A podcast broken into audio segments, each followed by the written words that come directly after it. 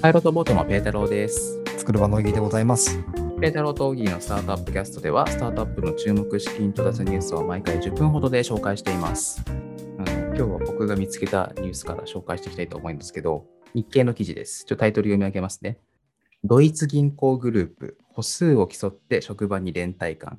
何かっていうと、ドイツ銀行グループが歩くイベントを、まあ、開催って言えばいいのかな、やっていると。はいはい。まあ、よくある話で、あの、例えば僕がなんとか部っていうところに、え A 部っていうところに所属してるとして、A 部のはい人間が、まあ、歩きますと。で、合計何キロですと。で、オギーが B 部っていうところに所属してますと。合計何キロ歩きましたとか、計測して競い合うみたいな。そうなんですね。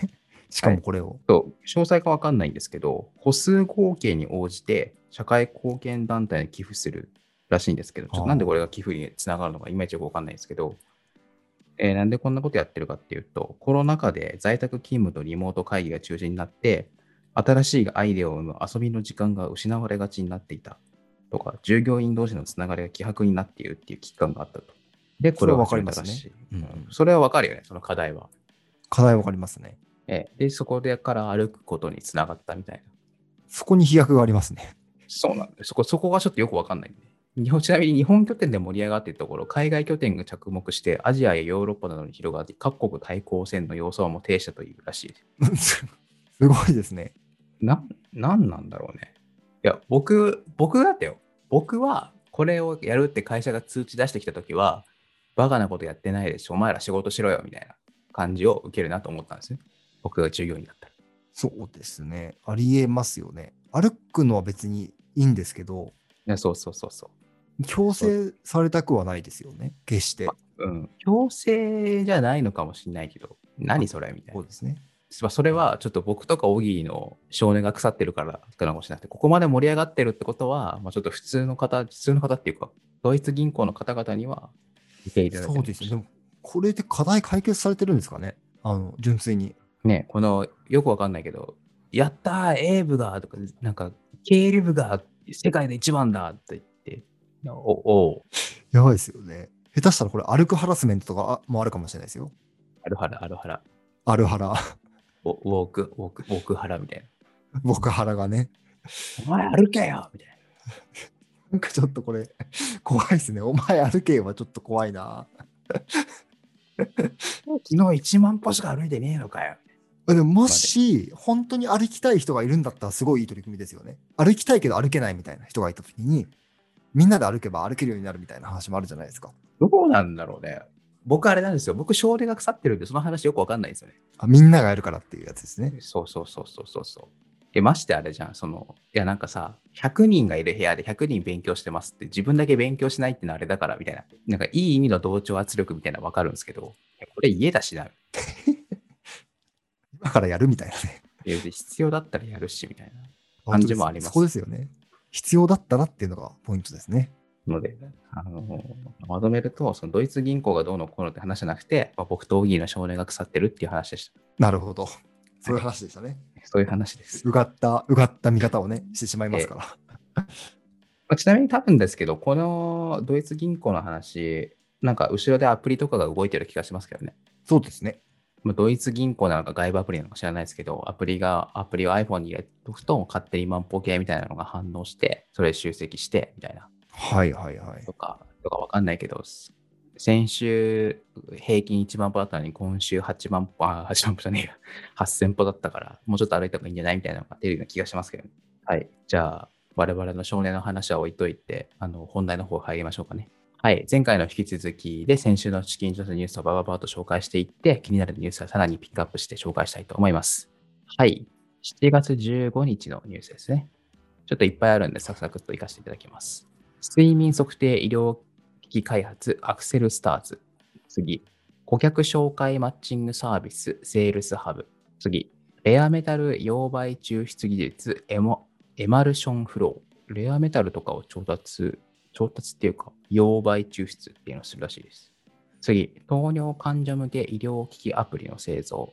これはちょっとピックアップするほどのちょっと僕知見が僕にないので軽くなんですけど、デジタルアプリかな？デジタルアプリっていうか、医療デジタルアプリみたいな感じで、2、3ヶ月前ぐらいの放送で紹介したんですけど、あの、禁煙アプリみたいなのがあって、はいはい。糖尿病アプリみたいな感じですね。患者の行動変容を促すことで、アプリで促すことで治療開発、治療を期待すると。次、スマートリモコン、ネイチャーリモ。未上場株式管理ツール、ファンドボード。次、これはピックアップですね。ペット向け首輪型健康管理デバイス、ペットボイス。はい、ペット向けの首輪型健康管理デバイスっていうところで、えー犬とか猫とかに、まあ、首輪としてつけて、まあ、遠隔で見守りをしますと。で、そうすると食事とか水飲んだ回数とかトイレの回数とか、あと活動量、特徴音とか、まあいろいろ計測計測できるらしいです。すごいですね。これはつけと。きゃ、便利っていうやつですね。首輪なのでね、普通ですもん。普通というかね、違和感ないですもんね。おそらくね。まあ、ちょっとどんだけ種類があるのかわからないけど、そこで名前がペットボイスだからね、かっこいい。多いですね。まあでもこれ開発されて本当に効果あるんだったら、もうみんなつけるよね。みんなつけますね。あ、これ Apple Watch みたいなもんですもんね。それよりもうすごいですもんね。きっと。あーなんかつけて体をまあでも確かに Apple Watch みたいなもので勝手に計測してくれるって。すごいな。ね、しかもその、まあペットの家族化みたいなのが進んでいますからね。もう人間と同じように扱うみたいな人が増えているので、まあ、この時代にいいサービスじゃないですかね。素晴らしいですね。次。株式会社里夢地方創生特化型事業プロデュース。次。中国展開支援ドリームクリエーション。はい。ではい次の日で7月16日金曜日かな。のニュースです。はい。えーパーソナライズ漢方薬処方プラス漢方。これもあのピックアップってことではないんですけど、まあ、漢方って確かにさ、わかんないじゃん。何飲みたいなとか思っても、どれやれば飲めばいいんだっけみたいな。はい。で、オンライン問診票にいろいろ記入すると、自分におすすめの漢方薬を勧めてくれるらしいですよ。いやー、なんか僕、ちょっと尿酸値っていうのが高くて、痛風の時期だったんですよ。あ、そうなの？2年ぐらい前まで。で、その話をしたら、いい漢方があるよって言われて、紹介してもらって、たらもうすぐ、すぐというかね、2、3ヶ月飲み続けたら、普通に穏やかになったので、マジで？この漢方っていいですよね。すごいね。はい。俺飲んだことないんだよね。あ、本当ですか？あ俺も神経痛ひどいから神経痛に効く漢方とかあったら飲みたいわ。そうですね。なんか、なんだろうな。そのバファリンとかじゃないですけど、その痛み止めみたいなのずっと飲むのもなんかすごく違和感あったりするじゃないですか。そうい漢方はなんかいいかもしれないですね。僕、ロキソニンめっちゃ飲んでますからね。ロキソニンですよね。うんはい、次。ループジャパン。えっと、ループっていうのが、あのーなんていうか、容器ですね。なんかシャンプーとか、醤油とか、まあ、いろんな容器があるじゃないですか。はいあれを、まあ、リサイクルして使おうみたいな取り組みをしている会社ですと。でグローバルで有名な会社で、そこが日本にも進出してきて、まあ、調達したって感じですね。ただこれ、ループジャパン合同会社が資金調達したって言ってて、合同会社だと株式で調達できないんで、調達どうしたのかちょっとよくわかんないんですよね。なるほど。まあ、気になりますね。うんまあ、方法はあるんだけど、普通の方法じゃないんで、ちょっとどうやったのかは気になります。次。株式会社オカラテクノロジーズ。オカラですね。オカラを主原料にした食品の開発販売。次。iPS とテクノロジーはね、はい。オカラ、オカラとテクノロジーがかけ離れすぎて、すごいなと思いましたね。名前、名前というか、な何あるんだろうっていう。まあでも、タンパク質、完全栄養食がとかあるから、あはいはいまあその親戚かなっていう気がしますけど。はい、次。iPS 細胞で動物再生医療を推進。株式会社ベタニック。次、うん最後ですね。最後でピックアップも。家計簿プリカ B43。はいはいはい。はい、これはですね、あのこのリリースがあった時は結構ツイッターで話題になっていて、まあ、ツイッターで話題になっているとまあ、スタートアップ界隈だけだと思いますけど、あの株式会社スマートバンクさんっていう社長がですね、あのもともとフリルっていう会社だったのを知ってます？はい。